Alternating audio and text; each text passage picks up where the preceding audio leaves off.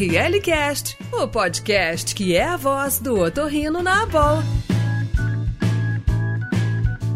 Bem-vindos ao ORCast, o podcast da Abol. Eu sou a Andrea, Adevino de Oliveira, sou do HC de Ribeirão Preto estou aqui com vocês mais uma vez. Oi, gente, eu sou o Márcio Salmito, do Departamento de Autoneuro da, da BOL, da, da Unifesp. É esse espaço bem legal para troca de experiências, sempre trazendo para vocês o aspecto das nossas vivências, consultório, da universidade, da vida mesmo, né? E hoje a gente vai falar um pouquinho de VPPB, a vertigem paroxística paradoxal benigna, e a importância do papel da gente, né, do otorrino, no diagnóstico e tratamento, além dos outros aspectos importantes que, vão, que a gente vai discutir durante a conversa. E a gente vai tentar entender e desvendar quais são os principais pontos que o todo otorrino deve estar bem atento para isso. E a gente chamou duas pessoas, assim, que eu admiro demais, que é o Zuma, Francisco Zumi Maia e o Renato Cal. Sejam bem-vindos ao nosso RLCast. É um prazer e uma honra ter vocês dois aqui. A honra é toda nossa. Fico muito obrigado pelas palavras carinhosas e pelo convite, principalmente. Tá? Será um prazer. É, deixa eu me apresentar. Eu sou Francisco Zumi Maia, eu sou médico otorrinolaringologista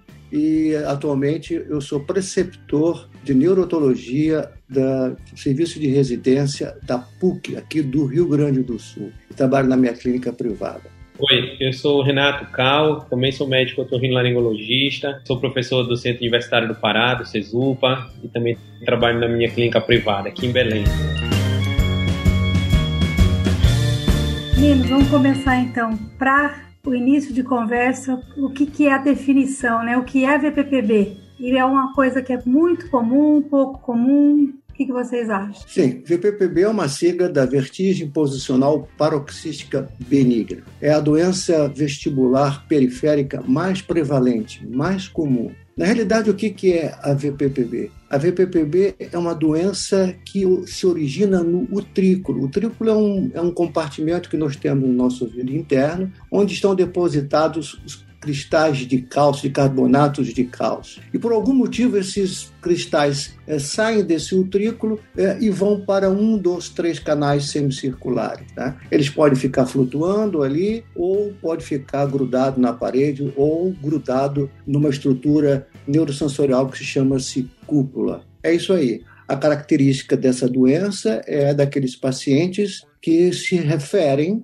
é, quando estão na cama, ou vão se levantar, ou quando vão se virar, ou quando vão olhar para o alto, tem episódios de vertigem, ou seja, de uma ação rotatória, um movimento rotatório, é, de curta, curtíssima duração, depois com outras manifestações neurovegetativas. Bom, ainda nesse assunto aí do, da apresentação do, dos sintomas dos pacientes, é, Renato, o paciente geralmente quando chega no, no, consultório, ele não vai usar aí todas essas características que o Dr. Zuma falou, assim, de bandeja, né? Geralmente ele fala o quê? Ele diz que está tonto, explica pra gente como é que o paciente costuma chegar pra gente quando ele tem VPPB. É, Márcio, é, realmente é isso mesmo, o paciente, ele não vai chegar no consultório e vai dizer para você que ele tem VPPB. Eu até ando bem mais feliz porque frequentemente eu tenho visto pacientes que já chegam dizendo que tem a doença dos cristais. E isso já me, me ajuda muito, né? Mas na verdade o que chama muito a atenção do paciente que tem pelo menos a primeira crise de VPPB é que é uma doença que apesar dela ser benigna,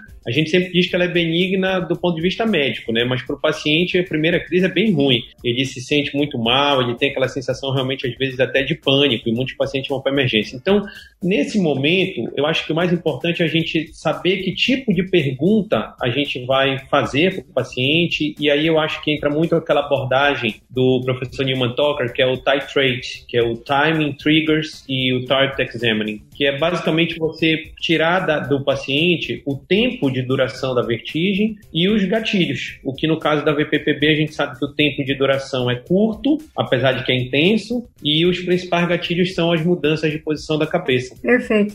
Uma coisa interessante é que uma dica, por exemplo, as síndromes vestibulares são, são é, divididas em agudas, episódicas e crônicas. Essa é episódica. Então, quando o paciente, por exemplo, vem andando sozinho no meu consultório, ela já não é aguda, tá? Então, é, é ela ficou entre crônica ou, ou, ou, episódica. Então, é uma dica, quando o paciente vem sozinho, ele marca consulta para um dia, dois dias, você já desconfia que pode ser uma síndrome episódica, entendeu? Aí você já pode direcionar um pouco a anamnese usando esse try-tail, inclusive, que o Renato falou, é para o paciente. Isso é um macete. Perfeito, Zuma.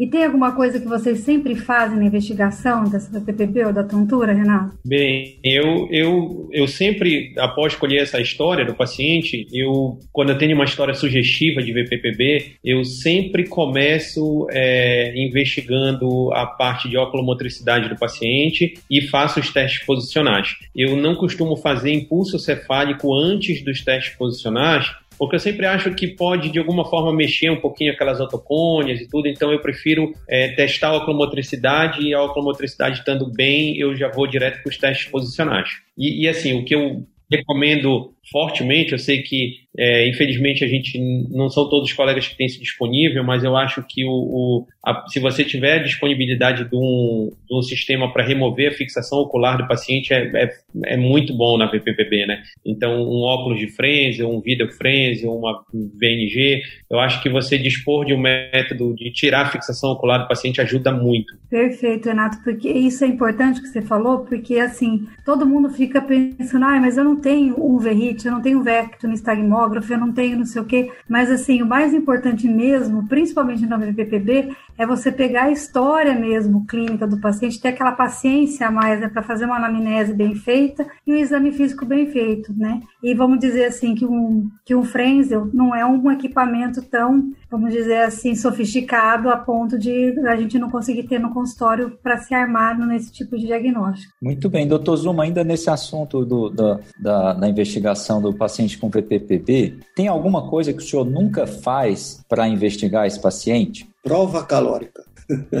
Eu acho absolutamente desnecessário prova calórica, entendeu? Você pode até fazer às vezes, né, um verrite, quando você tem um canalitiano, né, que você não, não sabe mais ou menos, tem uns trabalhos agora modernos sobre isso, falando sobre isso, se as partículas estão é, lá no, no, braço posterior, do canal posterior, ou estão no canal anterior, se tem alguma dúvida, então eles estão resolvendo com verrite. Mas prova calórica, jamais. Primeiro que é uma doença biomecânica, não, não, não neurosensorial, então não vai te adiantar absolutamente nada. É, o consenso da, da VPPB, da Academia Americana de, de Otorrino, inclusive ele, eles colocam que está contraindicado, né, uma, a, a realização de exames de função vestibular quando a suspeita é VPPB. Não que não possa ser feito por outros motivos, né? Em relação à etiologia, doutor Zuma, ainda só para terminar esse assunto da, da, da investigação, é muito comum os pacientes perguntarem assim, de onde veio isso? Ah, o que, que eu posso fazer para não ter de novo? Assim, a, a, etiologia, a causa, digamos, da VPPB. O que, que o senhor costuma responder nesse assunto? O que é mais claro são os traumatismos cranianos, pós-traumatismo craniano. Isso aí, isso são os piores PPBs. Por quê? Porque normalmente são bilaterais ou multicanais, entende? É, se o paciente nunca teve um trauma, é, eu, eu, pergunto sempre como está o nível. Hoje todo mundo está fazendo isso, o nível de vitamina D. Eu acho extremamente importante, entende? Uma das causas que parece, está né, tá muito evidente, é a, o nível de insuficiência ou deficiência de vitamina D. Então, é, eu, eu, geralmente, mesmo depois que eu fiz o diagnóstico, o tratamento, eu, eu peço esse exame para ver o nível dela. Maravilha. Renato, ainda sobre o exame físico, você comentou da, da motricidade ocular que você faz antes dos testes né, de, de vestibular, por exemplo, o Red Impulse Test e aí parte para os testes posicionais, para VPPB. Tem mais algum bedside assim que você acha relevante quando o paciente tem essa suspeita de, de VPPB, ainda no consultório? É, eu acho, Salmito, que quando a história é muito clássica de VPPB, a razão pela qual eu faço uma avaliação promotora primeiro é porque eu quero ver se o paciente já não tem um nistagmo espontâneo, o que já pode me ajudar. Eu, eu me lembro uma vez, e, e eu falo isso com, com, uma certa vergonha, porque eu admito uma preguiça. Uma vez eu estava no hospital universitário e eu estava super atrasado, aquela história, e chegou o último paciente para atender, e o cara chegou lá dizendo que ele deitava e rodava tudo. Eu falei, isso é VPPB, peguei o cara, botei na máquina e deitei. E quando eu deitei, eu vi que ele tinha um estagmo horizontal. E aí eu pensei no canal lateral. E quando eu testei o outro lado, eu vi que o nistagmo não mudava. E depois eu fui perceber que, na verdade, era um nistagmo espontâneo, que eu não tinha me atentado antes. Então, hoje, quando eu digo que eu faço uma avaliação oculomotora, é basicamente para ver se ele não tem um nistagmo espontâneo, até um nistagmo pseudo espontâneo, que a gente pode comentar depois, é, e para saber se a motricidade ocular dele está normal. Porque também, é, não raramente, a gente tem pego paciente com paralisia de reto medial, reto lateral, de, de, de paralisia de oblíquo superior, e isso pode mudar o que você espera do nistagmo. Então eu acho que a, a razão de você testar a oculomotricidade antes do teste posicional é ter certeza de que está tudo funcionando do ponto de vista oculomotor para você esperar as respostas é, do nistagmo posicional, né? É, e não ser, ser surpreendido com um downbeat, né? Às vezes, né? Que você pode, na, na oculomotricidade, você já pode ver, entendeu? Exatamente. Muita VPPB central, né? Que o único sinal que nós temos é um downbeat no estado que é persistente em todas as posições. Pegando um gancho nisso daí, até que você disse, Renato, sobre pegar o paciente, não envolver PPB e pôr na maca, porque a gente sempre fala também para os residentes, né? Fazer quando fazer o Dixal Pike? Sempre que tem tontura, quando que vocês fazem o Dixal Pike? Bem, eu, eu, eu, eu faço o Dixal Pike sempre que eu tenho é, algum tipo de desconfiança de se tratar de uma VPPB, né, ou de uma outra causa de vestígio posicional. Agora, eu também sempre faço VPPB quando eu não acho uma explicação para...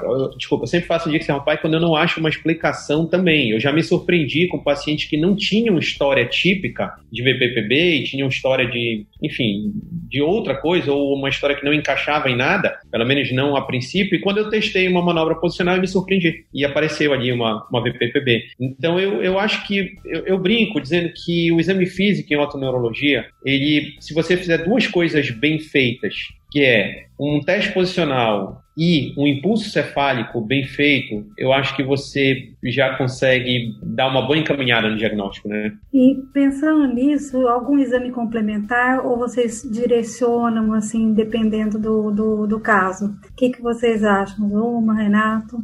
Não, eu não, normalmente é, eu, eu não peço nenhum exame completo, a não ser esse nível de vitamina D que eu já, que, que eu já, já mencionei. Mas é, ainda sobre o diagnóstico, há mais de acho que uns 12 ou 15 anos que o nosso grupo vem fazendo um, um tipo de diagnóstico baseado numa estratégia que foi escrita pelo doutor Asprella, Jacinto Asprella da Itália, que é uma estratégia do estímulo mínimo. Porque, na realidade, a gente não sabe aonde estão as partículas. É claro, estatisticamente, ela 80% está no canal posterior e, e no canal direito, né? mas 20% ainda está no canal lateral. Então, é, se você começar a fazer muita manobra no paciente, faz um Dixalpac, não acha nada, faz o low test, eu acho que nós é, é, resolvemos muitos problemas dos pacientes com essa técnica de estímulo mínimo. Provoca menos estímulo no paciente, menos vômito, e você resolve tudo numa sessão só. O que, que consiste essa técnica? Renato pode até falar, Renato tem uma, tem uma bela experiência sobre isso. É, o, o, a avaliação do estímulo mínimo, ela consiste em você começar mexendo o paciente o mínimo possível, né, para tentar identificar. Então, o primeiro passo dela é a gente tirar a fixação ocular do paciente e tentar observar se ele tem um nistagmo pseudo-espontâneo, que é um nistagmo que a gente chama de pseudo-espontâneo. É, no início se acreditava que pela inclinação do canal lateral, quando o paciente teria uma VPPB de canal lateral, essas partículas podiam se mover pela gravidade. Onde a gente sabe que exatamente pela persistência do nistagmo é muito mais uma sensibilidade gravitacional da cúpula do canal lateral. Então você pode ver um nistagmo espontâneo com os olhos fechados com a cabeça parada, né? E você fazendo o teste que a gente chama de head pitch, que é você, o um antigo ball and lean, que é abaixar e levantar a cabeça, é, se for um canal lateral, você vê a presença dos nistagmos com inversão deles. Isso já praticamente quase que fecha o diagnóstico do canal lateral. E o segundo passo é fazer um teste supino, você deita o paciente supinamente e aí você pode fazer o roll test para ver os dois lados e posteriormente o Dixie Pike. Então é uma abordagem que ela vai aos poucos, né? Bom, e geralmente as pessoas ainda têm feito mais predominantemente os testes mais conhecidos, né, como o Dixie Pike, o deitar de lado, né, o sideline e o roll test para os laterais. Os testes dos posteriores geralmente envolvem a pessoa rodar um pouco a cabeça para o lado e para trás, essa inclinação, é, o que, que vocês acham em relação ao pescoço? Vocês acham que é perigoso essa manobra para o pescoço? Pacientes com espondilite anquilosante, ou artrose, ou hérnias cervicais, cirurgias recentes de coluna, tem alguma coisa que vocês pesquisam ativamente antes de fazer essas movimentações nos pacientes? Olha, eu normalmente eu nunca ponho a cabeça do paciente para fora da maca, porque é mais confortável para mim e muito mais para ele. Eu procuro dar uma angulação que, é, que eles pedem de 20 a 30 graus, você botando um coxinho no ombro dele, entende? Quando é que você faz a, a, a manobra de Dix Pike, inclinando, né? ou sideline, mesmo Você pode botar um coxinho, entendeu? E a cabeça do paciente ela fica na maca também, ela fica apoiada na maca com a inclinação de 30 graus. Eu nunca tive nenhum problema de pacientes, inclusive, com uma restrição de não poder fazer. É claro, aqueles pacientes que são de muita idade, que não tem, que tem uma limitação muito grande cervical, fica difícil assim. Mas você usa o sideline, você pode girar com o corpo inteiro, né? E como nós estávamos comentando antes aqui, vamos esperar a cadeira chegar, né, aqui no Brasil, aprovar, porque aí as coisas vão ficar um pouco mais fáceis, Para esses casos, né? O paciente muito obeso também, a gente tem certas de, determinadas dificuldades. Eu vou fazer um comentário que eu acho é o seguinte: é, a gente sempre, quando fala de VPPB e discute esse assunto, né, da questão cervical, olha, eu tenho uma experiência de talvez alguns milhares de pacientes VPPB tratados. E eu, a grande maioria de pacientes acima de 60 anos tem alguma coisa, tem uma artrose, tem uma hérnia, tem uma produção discal. E eu acho que com um bom jeitinho, uma boa conversa, você explicando para o paciente o que, que você vai fazer, é, usando o coxim, pedindo de repente uma ajuda da sua secretária para ajudar você a segurar na mão do paciente, descer com calma.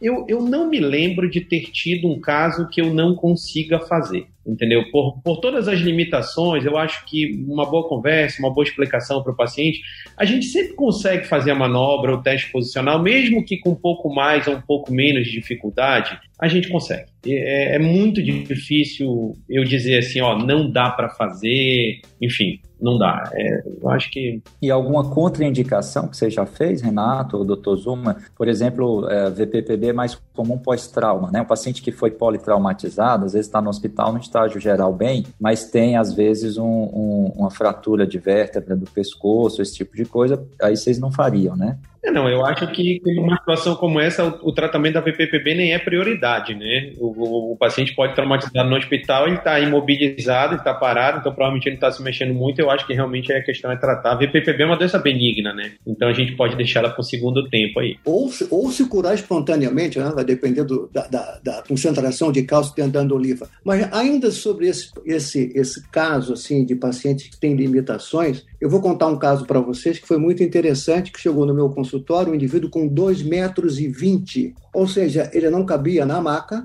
no chão não daria para colocar, e ele veio cheio de radiografias e ressonância. Doutor, já estou há duas semanas, não consigo mais. Eu tinha que resolver o problema dele. E aí eu me lembrei de um trabalho de um chileno chamado Raio, que ele fez, ele, ele, ele trabalhava num, num consultório de, de, de, baixas, baixo, muito baixa renda, pessoal de baixa renda, e que não tinha maca, não tinha nada. E ele fez uh, o Dix Halpack e a manobra de Epley na cadeira. É um trabalho bem interessante e eu me lembrei, fiz e foi um sucesso, sabe? É, eu, eu recentemente atendi uma paciente, eu estava contando com esclerose lateral miotrófica. A paciente chegou numa cadeira de roda no meu consultório, acompanhada de quatro acompanhantes, e ela não conseguia, ela não conseguia levantar da cadeira de roda. E era uma história típica de VPPB, e a gente fez um esforço, quatro pessoas carregaram ela, colocaram na maca, a gente tratou a VPPB, era uma VPPB bilateral, e, e com toda a dificuldade que você pode imaginar de alguém que não mexe um, músculo no corpo, mas a gente conseguiu fazer, e foi bem gratificante o resultado. Então eu, eu sempre incentivo a gente a, a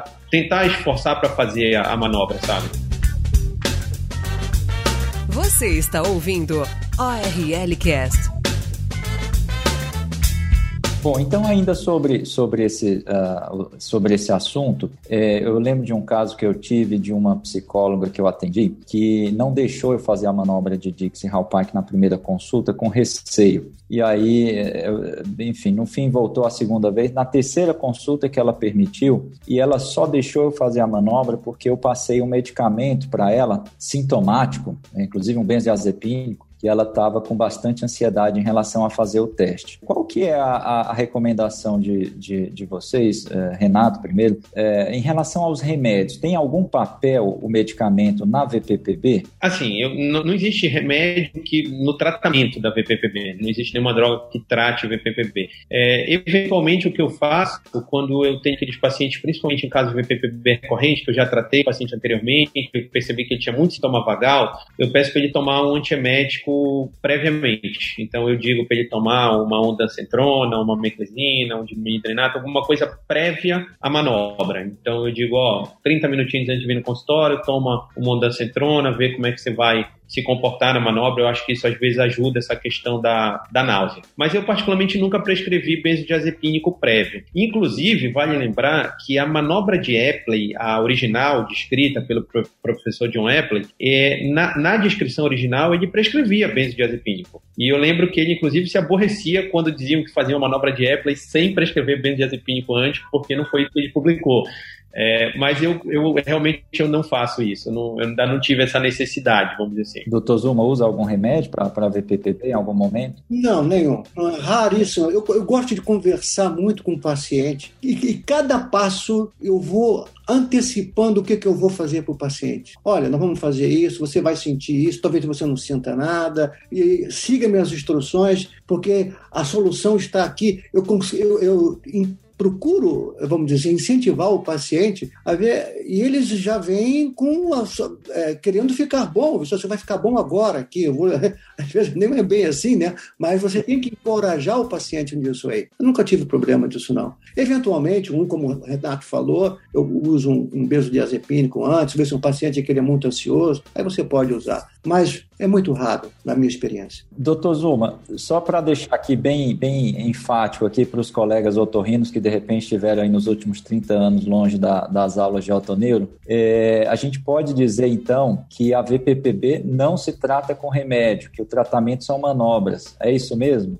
Exatamente. E aí eu vou dizer uma coisa para vocês. Eu acho fundamental que todo otorrino laringologista saiba fazer Audix Halpike na hora que ver um nistagmo naquela posição X, na mesma hora iniciar a manobra, seja ela de Epley, seja ela de, de, de Simon, seja para canal lateral a nossa manobra, ali no mesmo momento, não encaminhar para ninguém, tem que aprender, é muito fácil, puxa vida, identificar e fazer a manobra no mesma, na mesma sessão aproveitar tudo isso. Essa é a minha opinião e é assim que eu faço e ensino meus residentes. Eu, eu costumo dizer uma coisa que assim tratar VPPB é extremamente gratificante porque é uma doença que assusta o paciente, é um sintoma que a gente não está acostumado a experimentar, uma vertigem. Os pacientes chegam desesperados no consultório, chegam com medo, chegam ansiosos, e você poder ter na sua mão a capacidade de você tratar aquele paciente, o paciente sair do consultório bem, é, muitas vezes se sentindo muito melhor do que ele entrou, e no dia seguinte o paciente perceber que ele não está mais tendo vertigem. Eu acho que não tem razão para nós, como otorrinos, a gente abrir mão de uma doença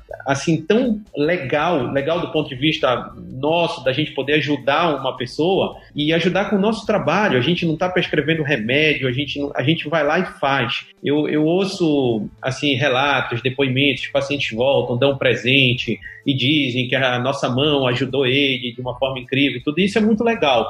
Eu, eu costumo dizer que é uma brincadeira, obviamente, que eu faço, mas eu, eu falo e eu particularmente acredito nisso, que uma das coisas que mais faz o otorrino não tratar o VPPB não é porque ele não sabe ou não é porque ele não, não quer, é porque ele não tem maca no consultório. A maioria dos colegas, a gente quando monta um consultório de otorrino, a gente compra uma fibra ótica muito bonita, uma cadeira muito bonita, uma microcâmera, um microscópio, tudo, e a gente não se preocupa muito com a maca, né? E, e, e aí, quando você chega no consultório do otorrino, você olha, não tem maca, ou a cadeira não, não é uma cadeira que vira 180 graus, você já sabe que ali vai ser muito difícil de você tratar VPPB, né? Então, eu acho que a dica para os otorrinos é, vamos comprar uma maca, vamos testar, vamos, vamos realmente tentar tratar VPPB, porque é uma doença incrível da gente tratar e, e, ajudar muita gente com isso. Maravilha. E vocês mesmos fazem a, as manobras de diagnóstico e de tratamento, né, Renato? Sempre, Márcio, sempre. Eu acho que o tratamento da VPPB é um tratamento médico, é um procedimento. Eu acho que não tem nenhuma razão para a gente terceirizar uma coisa dessa, né? Eu acho que, que o tratamento ele cabe a gente. A gente trata, diagnostica, trata, revê e, e é isso. E assim, tem as manobras específicas para cada canal, né? O Zuma falou da manobra dele. Tudo.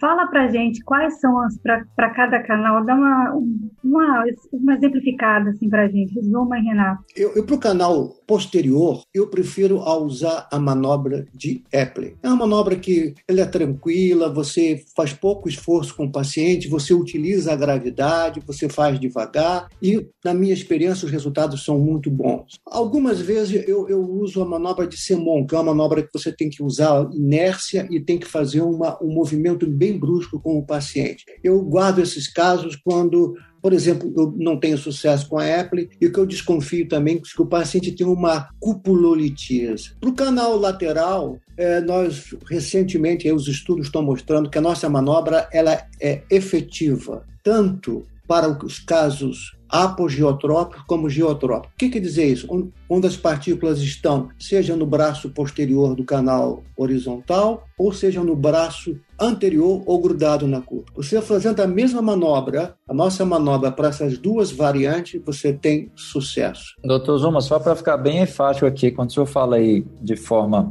tímida e a nossa manobra é a manobra de Zuma, né? Que a gente com orgulho aí tem nosso Brasil. É a manobra de Zuma. Que descreveu essa, essa manobra e que agora o senhor está tá compartilhando aqui, que funciona não só para cuplulitíase lateral, que foi o que o senhor tinha descrito inicialmente, mas também para canalitíase lateral, não é isso? Exatamente. Isso aí é um trabalho que foi aceito agora pela European Journal of Neurology e foi escrito pelo Herman Kingman, pelo Strupp, pela Anita Bandari, que é uma neurologista indiana, e, e por nós. Ela fez uma simulação muito grande com ressonância magnética e é, realmente é, é, é espetacular. Eu já tinha visto isso, feedbacks de vários colegas. Um indivíduo que mais vê para mim no Brasil VPPB, eu acho que é o Renato Cal. Ele pode falar com muito mais propriedade. Ele tem muito mais experiência experiência em ver os pacientes do que eu. Mas é, eu fico muito satisfeito porque eu não fui eu que dei o nome da manobra. Se vocês forem lá ver na Audiology Research, em 2016, quando nós fizemos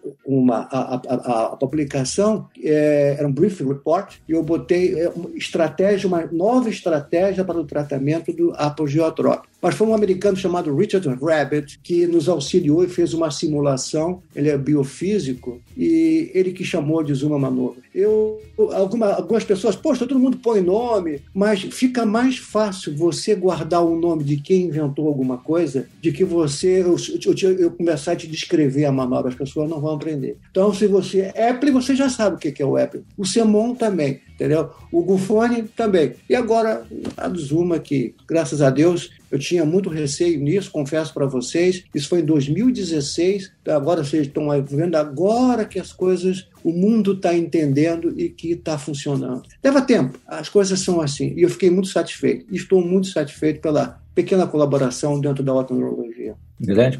Isso aí eu queria até fazer um parente aí, dizer que recente houve artigos publicados na Frontiers Neurology, é, houve artigos publicados pela Universidade de Salamanca e de Navarra, na Espanha, que fizeram comparação da manobra de Zuma com a manobra de Buffoni para casos geotrópicos de canal lateral, e a manobra do professor Zuma foi mais eficiente do que a manobra de Buffoni. Isso está publicado por grupos externos no mundo, isso é bem legal. E, e, uma coisa interessante, eu acho que é, uma coisa que pelo menos me confundia muito no, na manobra de Buffoni é porque a manobra de Gufone você começa a manobra pelo lado não afetado. E todas as vezes que você tem aquele paciente canal lateral, você fica naquela, poxa, mas começa pelo lado afetado, não afetado, eu sempre dava uma certa dúvida na hora. E a manobra do Zuma começa pelo lado afetado, exatamente igual a manobra de Epley. Então, se você pensar que a manobra de Epley você resolve o canal posterior e você começa pelo lado afetado, a manobra de Zuma você resolve qualquer caso de canal lateral, também começando pelo lado afetado. Então, acho que são pequenas pequenas dicas assim que facilitam essa memorização, né? É, todas as manobras que dão sucesso, elas começam sempre, repara só, canal posterior, Apple, ela começa do lado afetado para o não afetado. Simon, do lado afetado para o não afetado. Então, essa acho que é uma regra básica. Então, foi a partir desses, desses, desses movimentos, a gente não inventa nada, as coisas estão aí, né? É que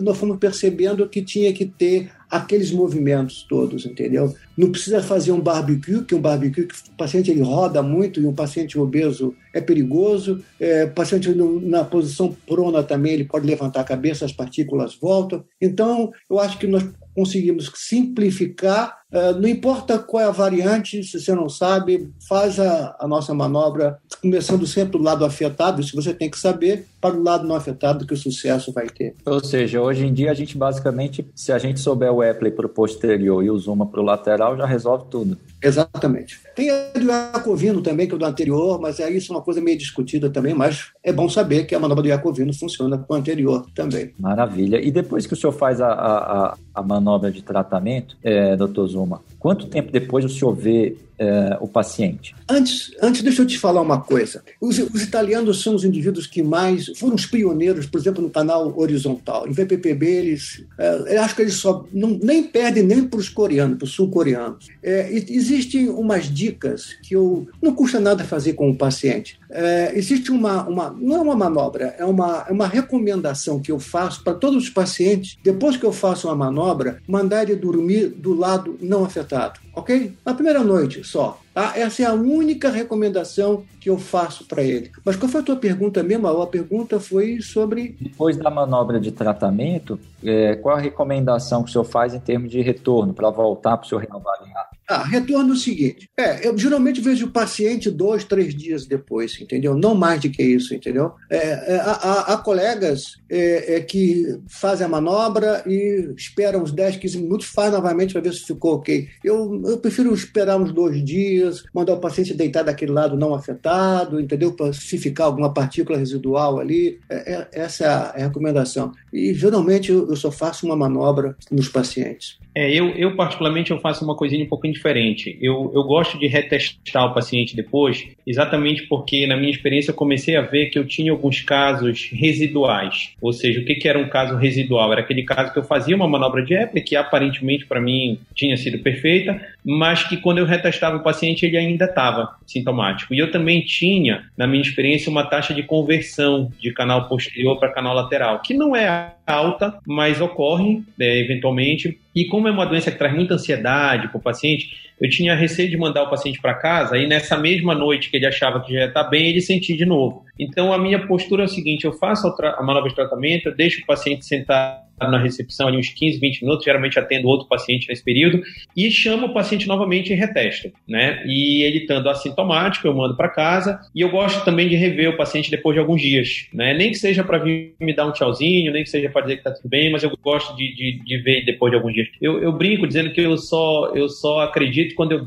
faço o teste posicional e o cara tá bem, e aí eu fico feliz. Renato, e quando você faz o reteste no mesmo dia, tem aquela gratificação também, né? De que você acabou de fazer, o paciente estava com vertigem, quando você faz o reteste ali na mesma hora, ele não tem, né? Parece uma coisa mágica para o paciente. Exatamente, ele, ele fica feliz, eu acho que é uma coisa que, assim, eu não vejo, na verdade, eu não vejo grandes problemas em, em fazer, eu não acho que vai me atrapalhar muito retestar naquele momento, sabe? Então é por isso que eu acabo retestando mesmo. E isso, na minha cabeça, eu evito um caso residual, eu evito mandar um, uma taxa de conversão para canal lateral para casa e eu faço isso, o paciente fica feliz, a gente fica todo mundo satisfeito, né? E você falou uma coisa legal, Renato, você disse assim, ah, eu tive a impressão de que a manobra foi tudo bem. Qual que é o sinal que você usa na manobra de tratamento que você deduz que a manobra está sendo boa? Olha, eu acho, Salmito, que existem alguns sinais, na verdade. Quando você está fazendo uma manobra, eu, eu, vou me, eu vou falar da manobra de Epley, né, do canal posterior. Existem alguns sinais. O primeiro sinal é, é, as características típicas da VPPB. Né? A gente vê uma latência, a gente vê uma duração compatível com o VPPB,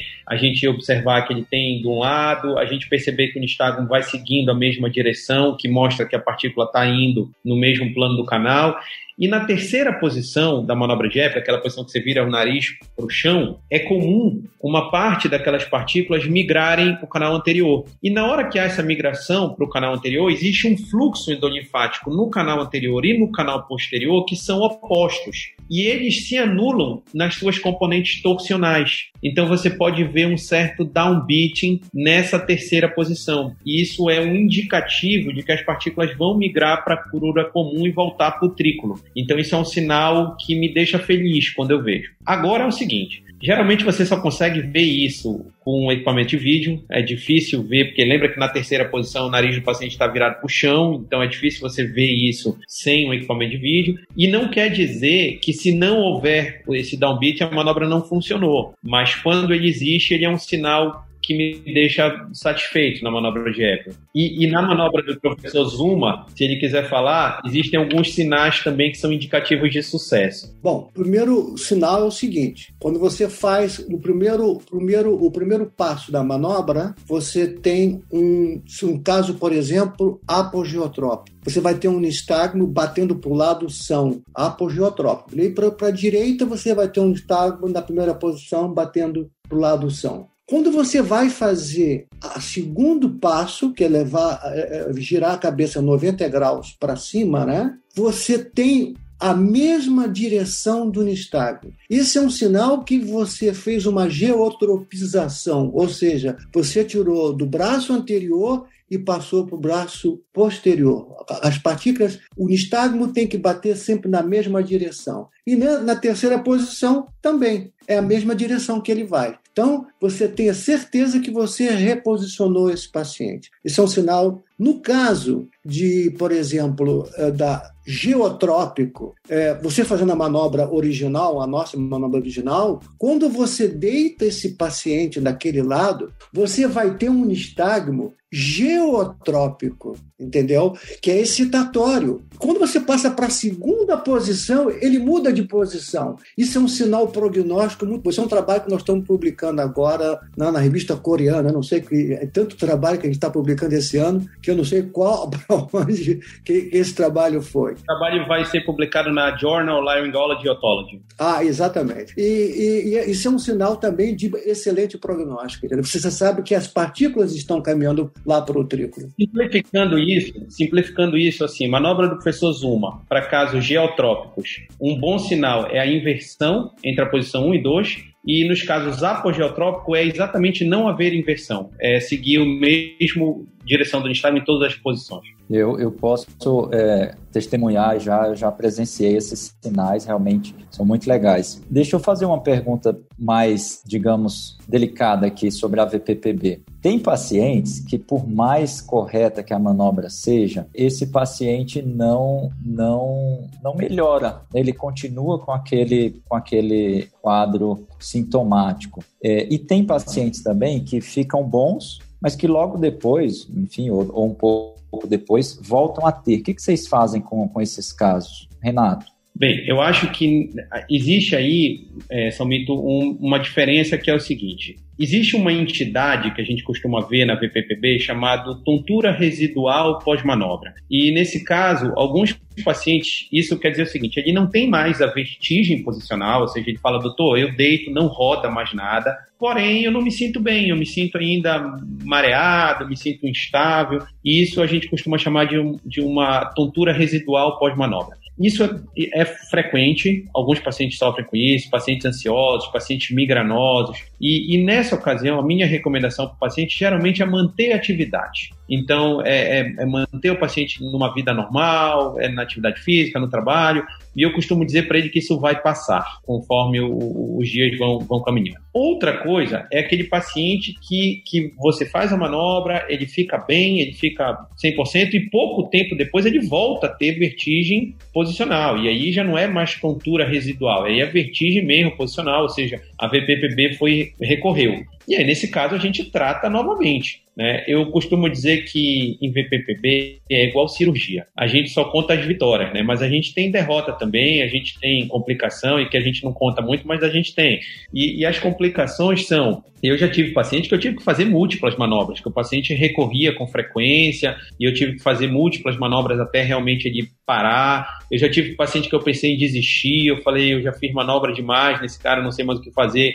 E aí um belo dia ele parou. Então eu acho que, que VPPB é uma doença biomecânica e a gente está lidando com partículas microscópicas. Então pode ocorrer várias variações aí, e existem casos de, de, que não são tão bonitos como a literatura mostra, mas a, ah, eu, eu, digo que eu nunca tive um caso que eu não consegui tratar. Eu já tive casos que deram bastante trabalho, mas eu nunca tive um caso que eu, que eu desisti. Né? Eu acho que o professor Zuma tem uma experiência semelhante aí, né, professor? Eu concordo plenamente contigo, entendeu? E outra coisa, quando esse paciente não melhora muito, procurar sempre se ele tem alguma outra comorbidade, como você falou, como, por exemplo, uma migrânia vestibular, paciente com Menier também, entendeu? Então, a gente, somente essa, essas doenças são associadas a, a um VPPB. Eu faço, tem pacientes que eu, puxa vida, quando esses pacientes eles são assim, é, recorrentes ou, ou ou, ou não recorrente. O primeiro termo que você usou foi. Refratário. Existe um exercício que eu, vocês que são jovens não conhecem, mas foi o primeiro hum. tratamento que, que houve sobre a VPPB, chama-se Brandidaroff. São os exercícios que manda o paciente fazer. Tu explica a ele, manda ele fazer em casa, e aquilo vai dispersando as partículas e tu vai dando um tempo também para ele, entendeu? Quando o paciente ele não melhora de jeito nenhum, eu faço, faço, faço e eu não consigo reposicionar, é, é sempre bom pedir uma ressonância magnética para ele, entende? Inclusive com reconstituição 3D, porque é muito comum o canal lateral estar com algum tipo de defeito, alguma estenose. O canal lateral foi o último a ser feito durante a evolução. Ele ainda está em evolução. Isso é uma coisa que nós temos estudado bastante, o porquê esse canal é assim, está inclinado tetragrau, não é lateral, ele, é, ele, é, ele não é horizontal, ele é lateral, entendeu? Mas é, essa, essa é a nossa conduta. Ainda sobre essa refratariedade, recorrência, doutor Zuma, teve um estudo que, que a, o pessoal da Unifesp participou, que era é, multicêntrico, a gente foram cinco países, se eu não me engano, dos três continentes, com mais de mil pacientes de VPPB. E aí foi visto um risco aumentado de recorrência é, nos pacientes que tinham algumas comorbidades. Eles estudaram a hipertensão, a apneia do sono uh, e viram uma, uma relação. É, no, no, na minha época de residência também eu estudei uh, lá no, no, servidor municipal, ainda antes de, de, de fazer autoneuro. É, um colega fez um, o, o teste, é, o TCC dele, do final da, da apresentação, Dr. Guilherme Webster, ele estudou a recorrência nos pacientes com pré-diabetes e hiperinsulinemia. Ele encontrou um risco de, de, de seis vezes mais chance de ter uma recorrência de VPPB nos pacientes com pré-diabetes. É, vocês procuram comorbidades clínicas ou, enfim, doenças coexistentes, apneia do sono, diabetes, hipertensão, no, nos pacientes que têm VPPB recorrentes ou, ou, ou, em algum outro paciente com VPPB? Olha, eu, eu, eu acho que é válido, entende? Quando você não consegue resolver, você procura. Eu, só que eu acho que isso não é a causa da VPPB. Ela, como se diz, é uma comorbidade que você pode achar. E às vezes você trata, você melhora melhora um pouco o paciente, mas não que seja a causa isso, entende? Eu não sou contra você pedir todos os exames. É, eu acho que a hiperinsulinemia ela tem um fator importante dentro do aparelho vestibular, da cóclea ali, mas é, eu não acho que isso seja a causa. Pelo menos eu não vejo nenhum trabalho nesse sentido, entendeu?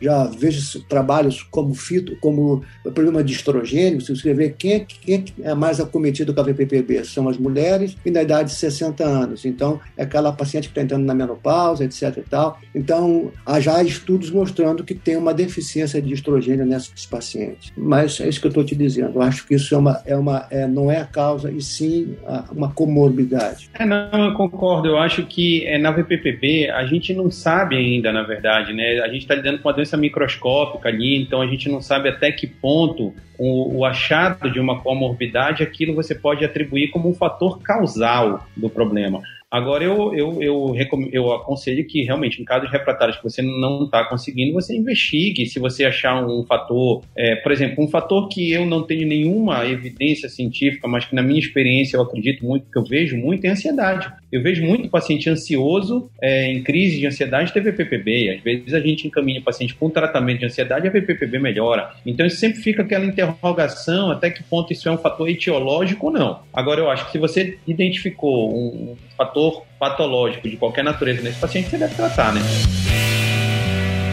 ORL Cast, o podcast da boa. É, foi muito bom, muito gratificante, assim, sempre uma alegria, vamos dizer assim, encontrar vocês, sempre estar aprendendo com, com o pessoal, assim, de um jeito tão humilde, falando das coisas, assim, pessoas grandes, né, vou falar, falando tão humildemente da, das coisas que fazem. Eu agradeço muito a presença de vocês e, assim, convido os ouvintes para, sabe, conhecer mais sobre a UABOL, vai no site, procura. Toda sexta tem um podcast novo sendo lançado. Nós temos as lives. E assim, gostaria até de deixar uma janela aqui, uma porta bem aberta para o Renato Paulo e para o Francisco Zunamai voltarem ou para qualquer outra coisa, ou para um papo mesmo aqui no podcast, ou para fazer alguma live com a gente. Eu reforço aí as palavras da André. Foi um prazer enorme estar aqui com esses dois grandes nomes aí que abrilhantam muito o nome do Brasil aí no exterior. Prazer muito grande. Foi muito bom. Obrigado, doutor Zuma, doutor Renato, Cal. Prazer grande tê-los aqui e foi um prazer compartilhar esse momento com vocês. Obrigado. O prazer foi todo nosso pela oportunidade de desse papo tão gostoso sobre VPPB. Doutor André, Márcio também e compartilhar com meu amigo Renato Cal, que é um grande amigo e companheiro de longa, de longas datas. Muito obrigado pela oportunidade. Obrigado também, obrigado pelas palavras, Salmito, Andréia. Foi, foi uma delícia estar aqui conversando sobre VPPB. O professor Zuma é um, é um ícone aí que marcou o nome na medicina, né? Eu digo, eu brinco com ele que daqui a uns 30 anos a gente vai estar falando da manobra do Zuma e, e ele, ele, eu disse que agora ele, ele, quando ele morrer, ele deixou o nome dele marcado ali na medicina, eu acho que isso é uma coisa muito legal, viu? Parabéns, professor, a sua manobra realmente, você, você contribuiu de uma forma única para a autoneurologia mundial, parabéns. Obrigado vocês por terem ouvido a gente e eu deixo meu abraço e convite para os próximos podcasts.